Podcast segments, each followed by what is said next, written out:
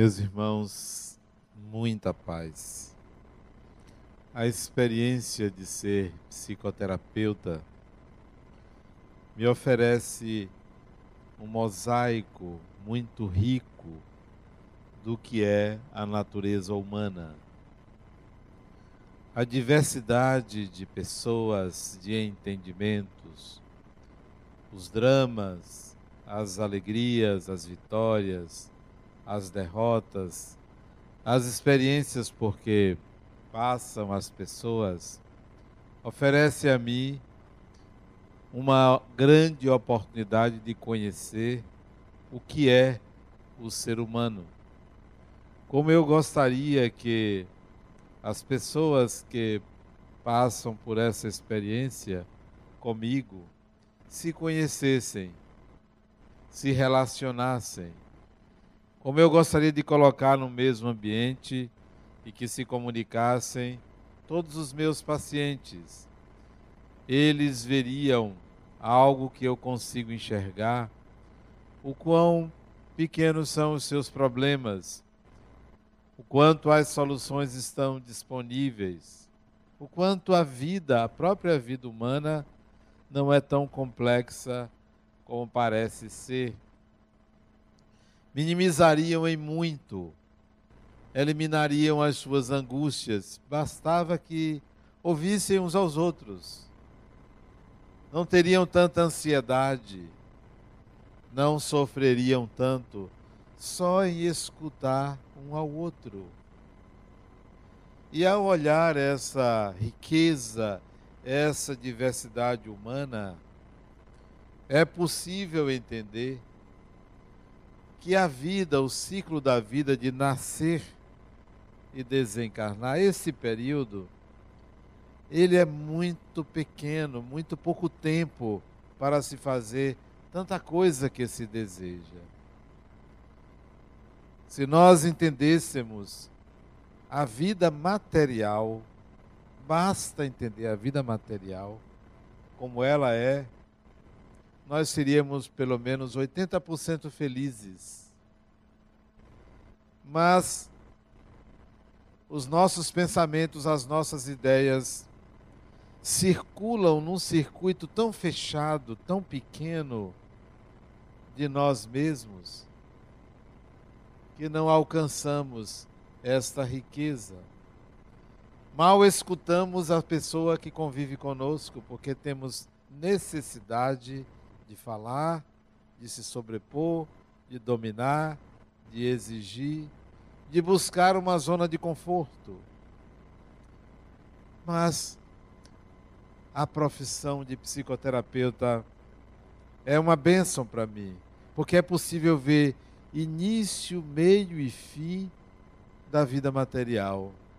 É possível entender a infância, a adolescência, a vida adulta jovem, a maturidade, a velhice. É possível entender muito bem os ciclos da vida. Como eu gostaria que todos fossem psicoterapeutas. Em parte isso é possível, porque a profissão, ela se baseia na capacidade de escutar o outro sem julgar. Se baseia na capacidade de escutar sem julgar e compreender o outro. E se baseia ainda na capacidade de escutar sem julgar, compreender e oferecer uma saída ao outro. Como isto seria útil a cada um de nós. Mas mesmo assim, veríamos que o tamanho da vida humana, considerando o nascer e o morrer, como é pequeníssimo, como o próprio ser humano é muito maior do que a vida material, muito maior. Digo isso porque se vocês acrescentarem a consciência de que são espíritos imortais, ah, tudo ficaria diferente. Como a vida seria mais fácil de ser vivida. Como os sofrimentos seriam pequenas dores. Como as vitórias seriam degraus de acesso e as derrotas consideradas também degraus de acesso ao saber, ao crescer, ao se desenvolver. Se os meus pacientes tivessem a visão espiritual que particularmente eu tenho, não precisariam ir a um consultório. Não precisariam. Me pagam sem a menor necessidade. Eu até agradeço, mas não precisariam. Porque a visão espiritual daria a eles, elas, uma amplitude da consciência fantástica. Veja o que é que nós fizemos conosco desde os tempos mais remotos. Transformamos pessoas desencarnadas em entidades sobrenaturais. Criamos um mundo mágico, sobrenatural. Colocamos os espíritos na categoria de entes acima da natureza, que podem tudo. Mitificamos. Criamos um universo paralelo, quando na realidade a vida espiritual ou a vida do espírito é uma continuidade, simples continuidade, como quem dorme e acorda, da vida material. Se considerássemos assim, mas considerar não como crença, porque como crença falta base, falta consciência, porque a crença baseada na fé não precisa da consciência. Não como crença. Se de fato considerássemos, muita coisa seria resolvida. Compreenderíamos uma série de atitudes dos outros. Compreenderíamos as doenças. Não nos apegaríamos de uma forma tão sofrida e intensa ao corpo. Viveríamos uma vida espiritual ainda encarnados. Seria muito diferente. Criaríamos um outro problema, problema que eu enfrento e gostaria que ia a um psicólogo ou psicóloga para me ajudar nesse meu problema. Porque o meu problema não é esta vida. É assim, Adenauer, e aí, você viveu a passada que você sabe, a atual, o que você vai fazer na próxima? Voltando a esse mundo, o que você quer fazer? Então, o meu dilema é... são essas escolhas da próxima encarnação, não desta, porque é muito simples viver com as pessoas. A vida é por demais previsível. E nós temos uma série de lacunas, de gaps mentais, que nós acrescentamos medos, fantasias, mitos, rituais, necessidades absurdas. A vida material, a vida humana, é muito simples de ser vivida. Eu, quando vejo uma pessoa bem-sucedida, uma pessoa que no mundo alcança o sucesso, eu digo, que maravilha esse espírito. Seja quem for, seja quem for, que tem sucesso, que desponta, que se mostra um exemplo para os outros, até mesmo um modelo fotográfico, ou um jogador de futebol, ou um enxadrista, ou um intelectual, quem quer que seja, qualquer que seja a profissão, quando eu vejo uma pessoa de sucesso, eu digo, que coisa maravilhosa, esse espírito alcançar esse ápice. Como eu gostaria que todos alcançassem isso, saíssem um pouco do rés, do chão, e quisessem brilhar. Como seria bom que todos pudessem brilhar, não ficassem lamentando ou bajulando um Criador para obter uma vantagem, quando a vida material é fácil de ser conquistada. Estude, discipline-se, renuncie a vícios, deixe de cuidar da vida alheia, é simples, deixe de ter medo, enfrente obstáculos, aceite desafios. São conselhos baratos, muito baratos. Não precisa altas filosofias, nem altas psicologias para viver no mundo. Só, só você pensar assim, eu vou cuidar de mim e não ficar cuidando da vida alheia. Só aí você já ganha trinta por cento, trinta por cento. Eu vou deixar de ter medo de viver, mais trinta por cento. Os outros conselhos baratos, baratos, estude e trabalhe. Mais trinta por cento, falta dez por cento, para ser cem por cento e você ganhar a encarnação.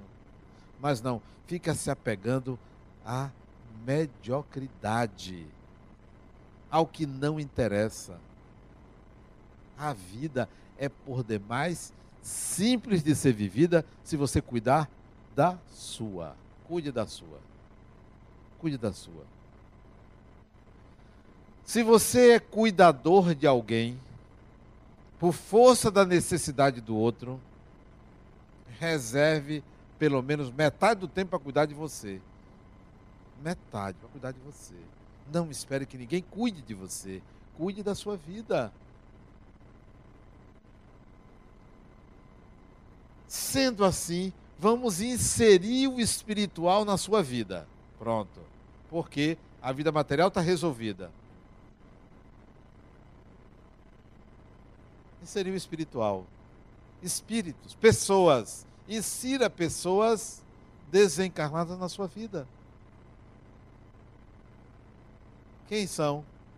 Pai, mãe, avô, avó, irmão, filho, quem quer que já tenha desencarnado, insira na sua vida, mas não com a mesma função.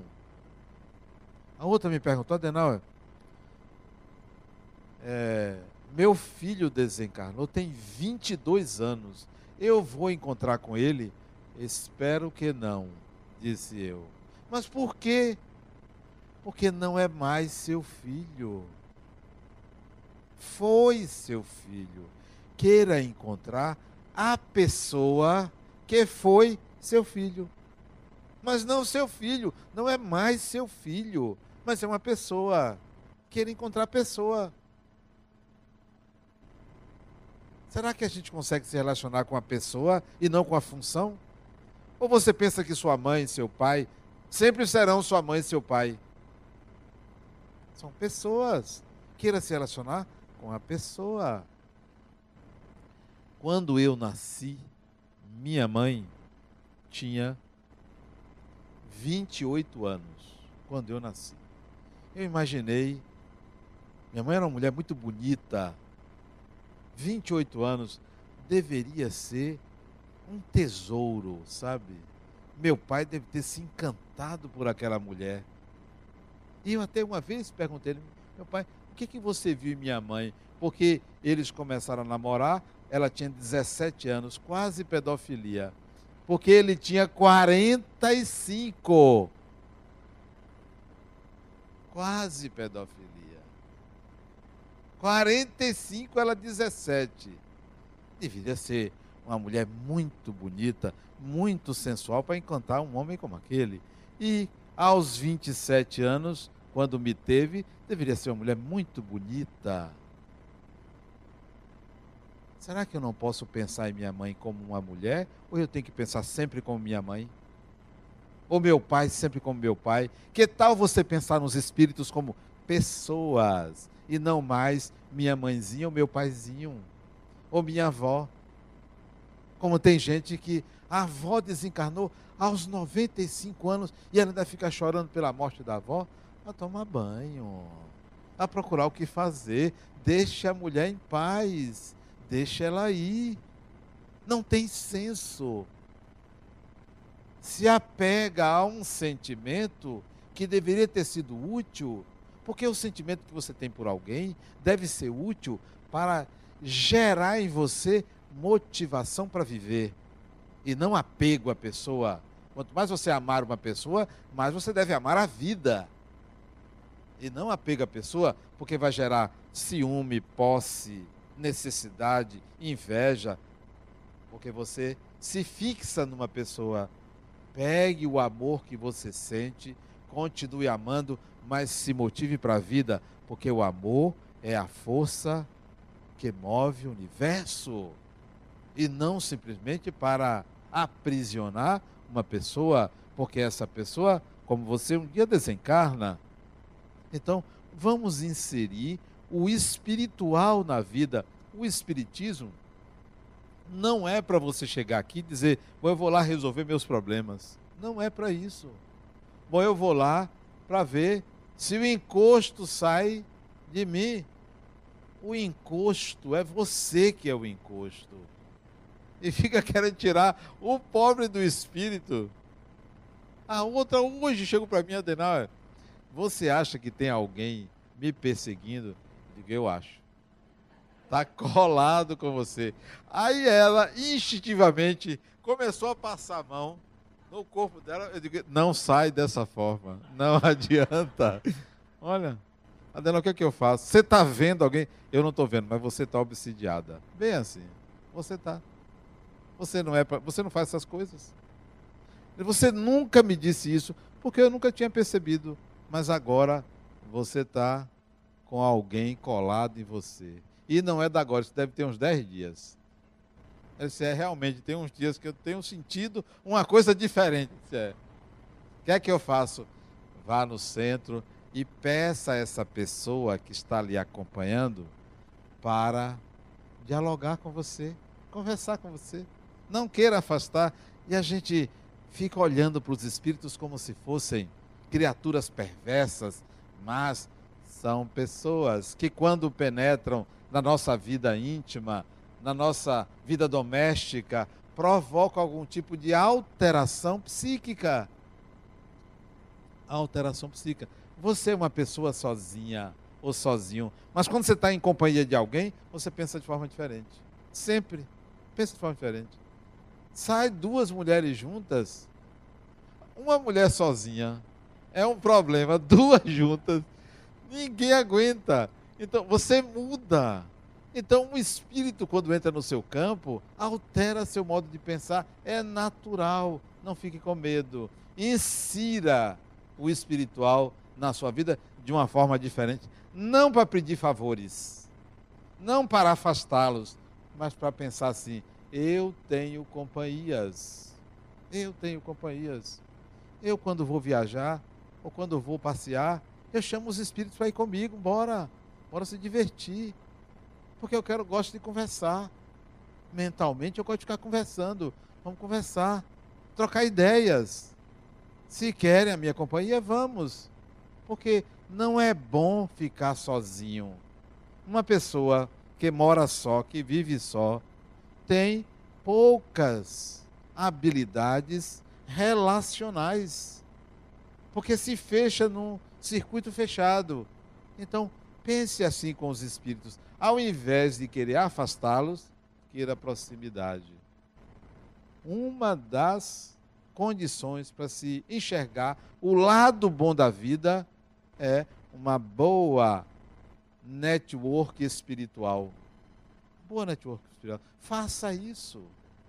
No seu celular, no seu WhatsApp, não tem um bocado de contatos? Crie um WhatsApp espiritual. Os contatos espirituais são pessoas. Esses dias alguém me deu é, o nome e o endereço para orar pela pessoa. E eu sempre levo para casa, escolho um horário, leio o nome da pessoa, o endereço, aguardo algum tipo de informação sobre a pessoa. Quando não vem, eu peço aos espíritos para fazerem uma visita à pessoa. Vão lá visitar. Aos amigos, aqueles que trabalham comigo, vão lá visitar. Eu não sei quem é, não sei o que se passa, mas eu peço aos espíritos para isso. Vão visitar, vão lá dar um passe, dar uma orientação. Faça com que espíritos participem da sua vida. E eu sempre peço, um, durante o, a passagem de ano, que para mim não muda nada, trinta e um, aliás, eu só fiquei acordado muito tempo porque eu dormi de tarde. Mas geralmente, quando dá umas dez horas, dez e meia, dá um sono danado, eu vou dormir. Pode estar fogos, pode estar gente, isso não me, não me abala, porque eu tenho um sono muito pesado. Mas dessa vez eu consegui ficar até meia-noite e meia. Eu consegui, porque eu tinha dormido de tarde. Na hora do, dos fogos lá, que eu vi à distância, eu pensei num amigo meu, carioca, que veio para Salvador, mora aqui. Eu pensei nele. O que será que poderá estar acontecendo com fulano? Não sei onde está, não sei com quem está, não sei se está encarnado, desencarnado. Como eu me lembrei dele, na hora, eu pedi a um espírito para ir visitá-lo. Olha lá. Se você estiver por aqui, se você não estiver comemorando, né, estiver tomando um aí desse lado de lá, porque tem espírito biriteiro também, se você não estiver tomando uma, vá lá. Vá lá ver como fulano está e, se possível, me traga uma notícia, me traga uma informação. Não se passaram uns quinze minutos, eu senti a presença dele. Não está ótimo, pensou até em você. No dia seguinte, ele me ligou. Adenal, estou te ligando porque eu esqueci de, de, de desejar feliz ano novo para você e eu me lembrei de você. Isso eram umas dez horas. dez horas da manhã. Digo, ah, fulano, pois ontem eu me lembrei de você. Me lembrei de você, me lembrei da sua barriga, me lembrei, porque ele tem uma barriga grande, né? Me lembrei da sua barriga, me lembrei do problema cardíaco que você tem. Achei até que, por me lembrar de você, que você poderia ter desencarnado. Mas, não, eu falo. Vocês não falam essas coisas, não? Eu falo. Falo, sim. Ah, eu... E foi verdade, porque ele podia ter desencarnado, né? Eu me lembro que esse meu amigo, tem uns anos, quando ele teve esse problema do coração, isso deve ter uns, talvez uns quinze anos atrás, quatorze, quinze anos atrás, a esposa dele me ligou dizendo que ele tinha se submeter a um cateterismo, porque ele tinha tido uma dor muito forte, e naquele momento ia fazer o exame para eu orar. E eu senti que ele podia desencarnar naquele exame. Não contei conversa. Pedia tudo quanto é espírito que ajudasse ele, porque eu não queria que ele desencarnasse. Não por mim, por causa dos filhos dele, achava que a presença dele no corpo seria muito importante para a continuidade daquela família, para que aqueles espíritos eh, fossem bem-sucedidos. Então eu pedi muito por ele. Tenho uma, uma amizade muito grande por ele. Às vezes eu acho ele muito chato, muito chato. Uma conversa comprida, sabe aquelas pessoas, uma conversa comprida, e eu já disse a ele, fulano, só, eu só lhe aguento porque eu gosto de você, porque você conversa demais. Aquela pessoa que quando vai falar uma coisa, arrudeia, arrudeia, arrudeia, fala, fala, fala, e eu fico assim, fulano, termine logo o que você tem a dizer. Aí... Quando ele teve o problema no coração, eu rezei muito por ele, pedi aos espíritos para mantê-lo nessa encarnação. Pois agora, ao pensar nele na passagem de ano, será que desencarnou? Aí eu disse ele, fulano, eu achei até que você podia ter desencarnado, né? Ele não é espírita, ele é muito católico. Aquela pessoa que vai à missa, toda semana ele vai à missa, toda semana. Né? E aí... Ele disse, é, você, pensei que você tinha até desencarnado, né? Ele disse, não, não, eu estou aqui, eu quero viver até cento e vinte anos. Eu disse, ninguém vai aguentar você. Você tem setenta, ele tem setenta anos, ninguém vai aguentar você cento e vinte. Basta mais uns dez, tá bom para você aqui com a gente. Até oitenta anos. Não sei se sua mulher aguenta isso tudo, disse eu a ele, né?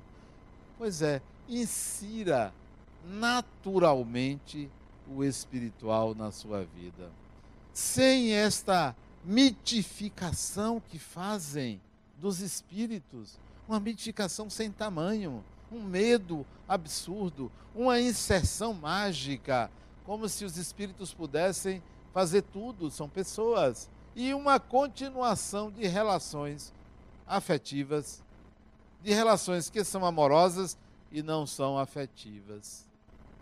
Uma continuidade desnecessária. Não quero que tratar minha mãe como minha mãe. É uma relação pessoa a pessoa, de espírito, por quem eu tenho um afeto muito grande, um respeito muito grande, um desejo de continuar numa próxima encarnação, lado a lado. Não sei de que, de que papel, qual papel, isso é secundário. Porque para o espírito, o espírito vê o espírito, o espírito se relaciona com o espírito. Daí as simpatias. As simpatias são relacionamentos de espírito a espírito, como as antipatias gratuitas são relacionamentos de espírito a espírito.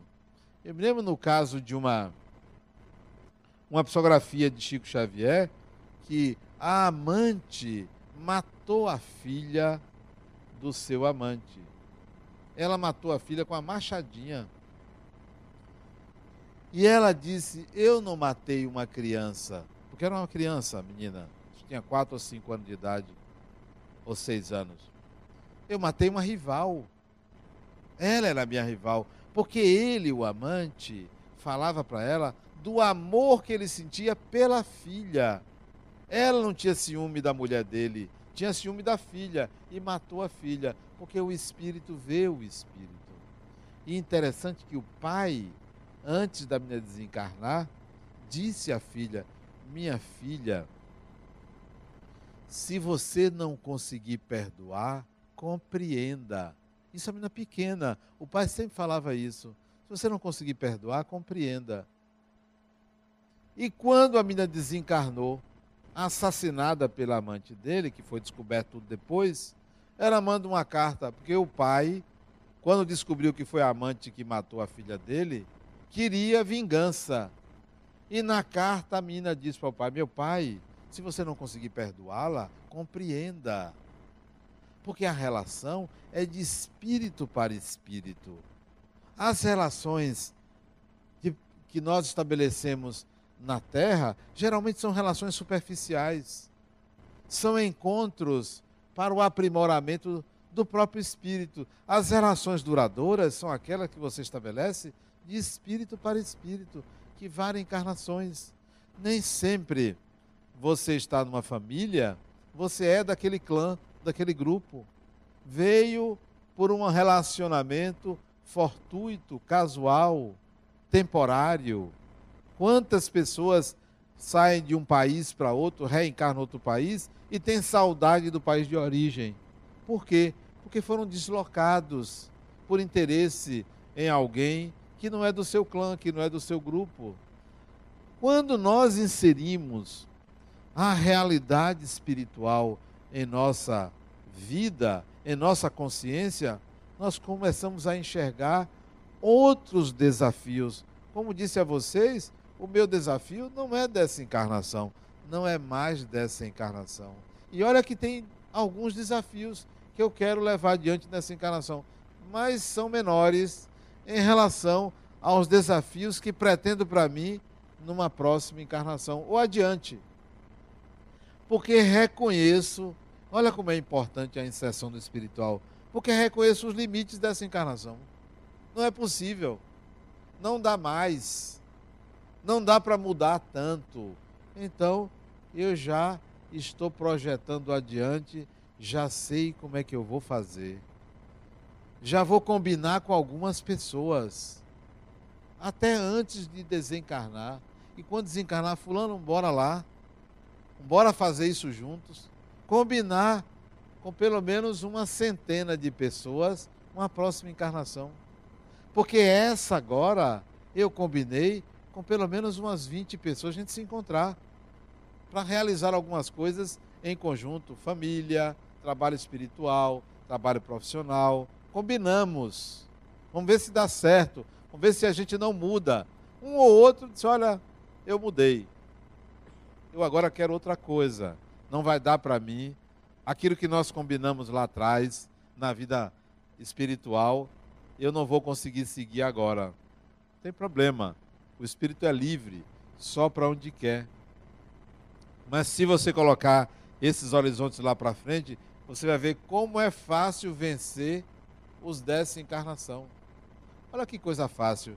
Uma pessoa lhe agride, uma pessoa lhe subtrai um objeto, uma pessoa fala mal de você, lhe provoca qualquer raiva. Como é fácil resolver isso? Olha, eu não vou perder tempo tendo raiva de uma pessoa ou odiando uma pessoa, não vou perder tempo com isso.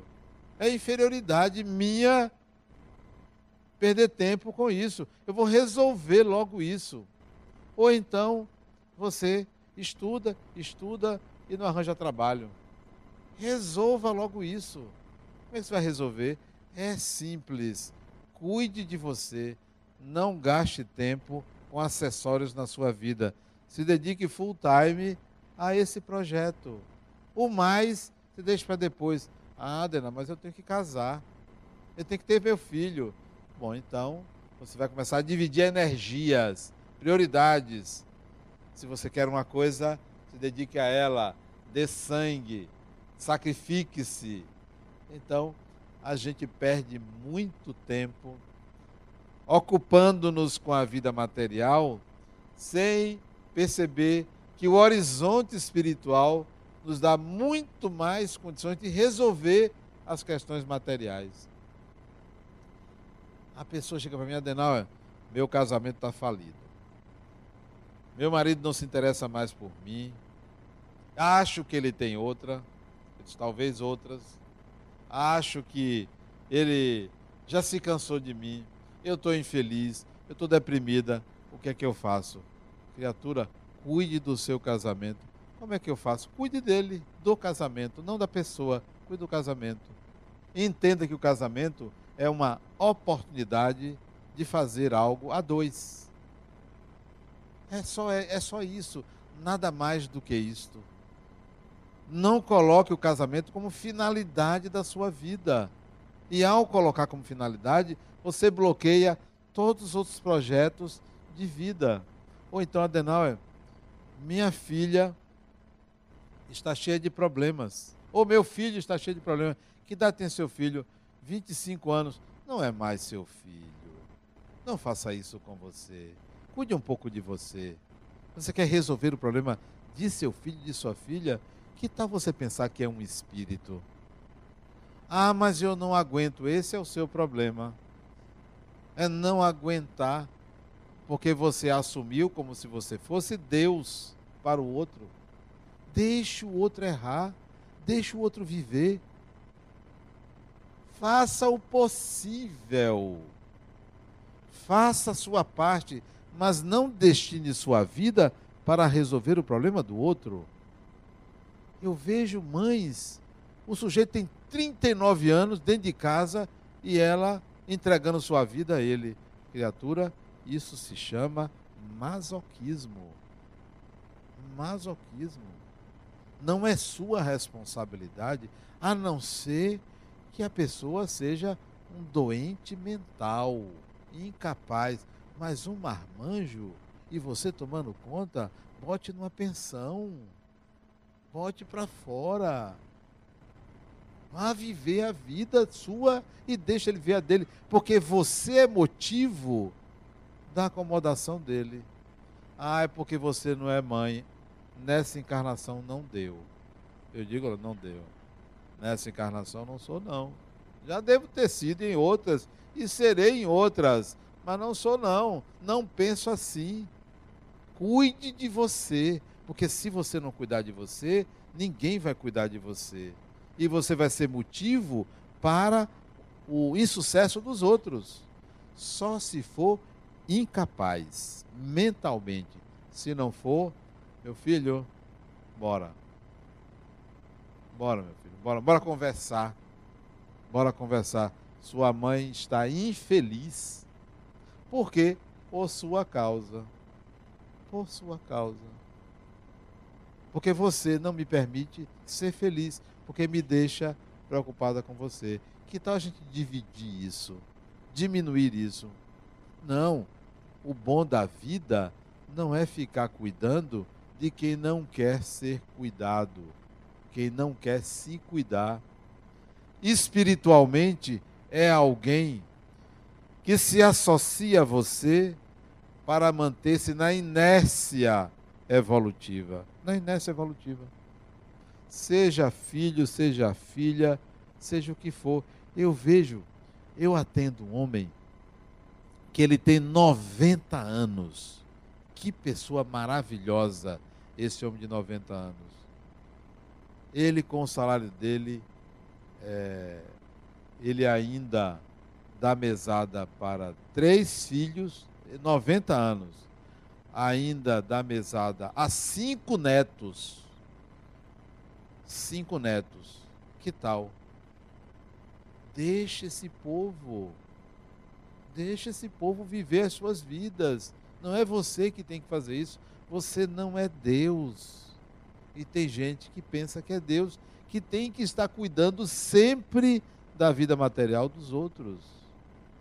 O bom da vida é quando você insere o espiritual e olha lá adiante. Há muito mais lá adiante o que fazer, o que viver. Se nós olharmos só para a vida material como início e fim, a gente tem uma vida pequena, muito pequena, limitadíssima. Os problemas se tornam maiores do que a gente. Nenhum problema pode ser maior do que o espírito que você é. Nenhum problema. Quando você se incomoda com o problema do outro, que não é de sua responsabilidade, você está deslocando o seu olhar sobre você. Quem olha muito para fora não se enxerga interiormente. Quem se ocupa muito do problema do outro não vê os seus próprios problemas. E você tem os seus problemas, todo mundo tem, encarnado e desencarnado. Então, é hora de você inserir um espiritual diferente na sua vida, não mais como elemento mágico. Eu vejo as pessoas irem em busca de cura para o corpo, pedir aos espíritos para curar um câncer, ou um problema de coluna, ou o que for. Procura o médium aqui, o médium ali, vão. Alguns conseguem, outros não, porque não se cura tudo. Aqueles que conseguem, me preocupam mais do que os que não conseguem.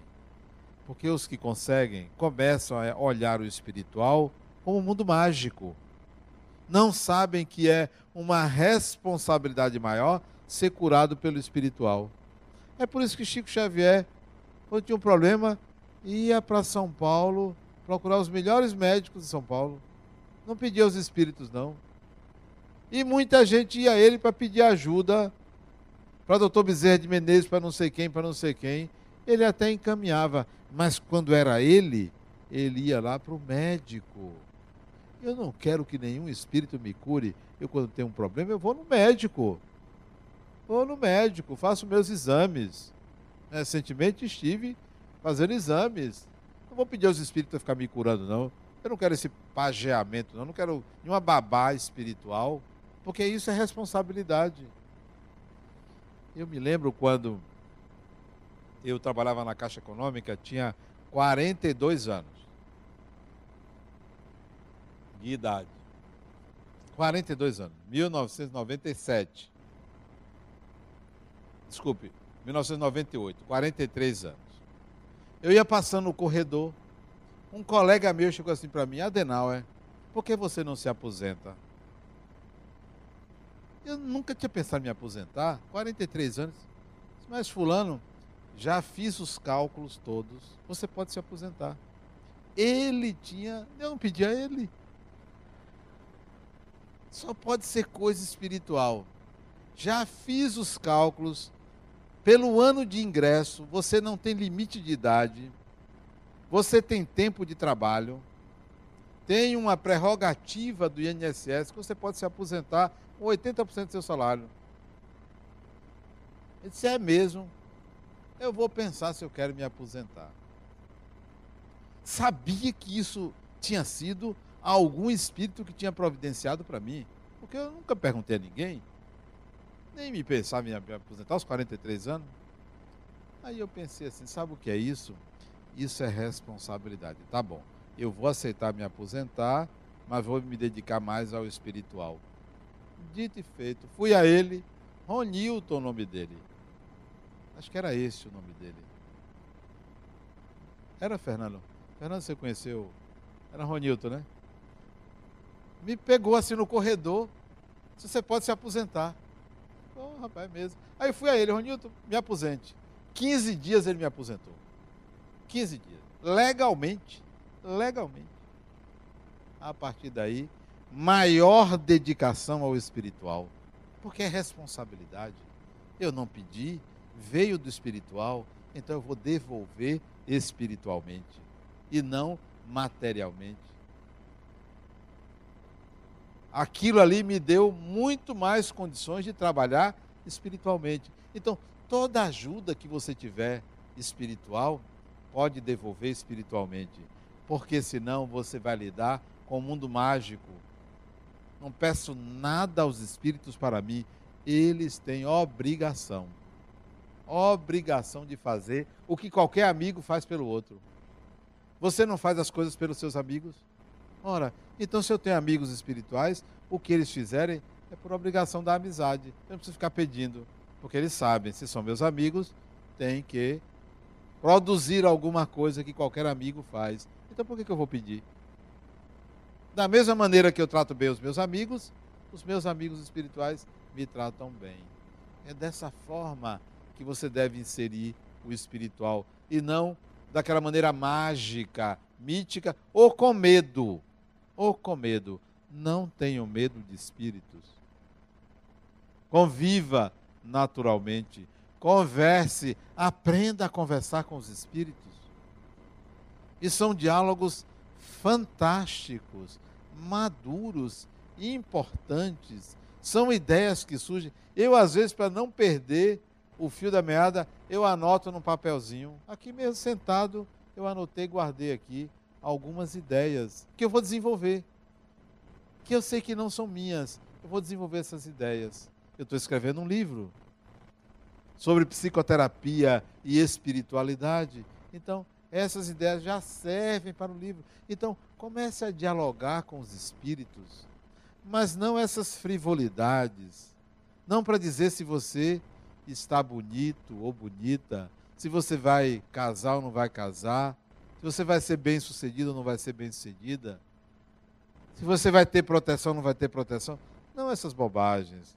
Converse coisas que sejam importantes para o seu desenvolvimento espiritual, para que fortaleça a sua segurança, para que fortaleça a sua confiança em você, para que você nunca perca a sua consciência de conexão com o Criador, que é uma conexão que nunca se perde, apenas você não tem consciência. E quando você quer ter consciência, você cria um Deus tão mítico, tão fantástico, que você acaba resvalando nos pedidos inconsequentes. A vida espiritual, ou a inserção espiritual em, em nossa vida, amplia os nossos horizontes. noventa e nove por cento dos seus problemas da vida material desaparecem ou ficam muito pequenos. Principalmente as desavenças familiares, domésticas, interpessoais. Isso fica muito menor, porque você não vai acreditar o seu estado de espírito, o seu humor, a sua disposição, você não vai entregar a uma outra pessoa. Nada de ninguém vale a sua paz. Nada de ninguém vale a sua paz. Ninguém me tira ela. Ninguém é capaz de me tirar esse estado de espírito permanente de querer viver, de querer realizar, de querer continuar, de querer oferecer o melhor de mim à vida. Não por ser melhor do que ninguém, por considerar que isso é a minha maneira de viver, consciente da minha condição de espírito imortal, que todos nós somos. Então, aproveite que você ainda considera que houve uma mudança de um ano para outro, porque para mim não muda absolutamente nada, mas se você considera, entre com dois mil e dezessete com a nova disposição. Eu vou fazer diferente. Eu vou fazer a minha história. Muita paz.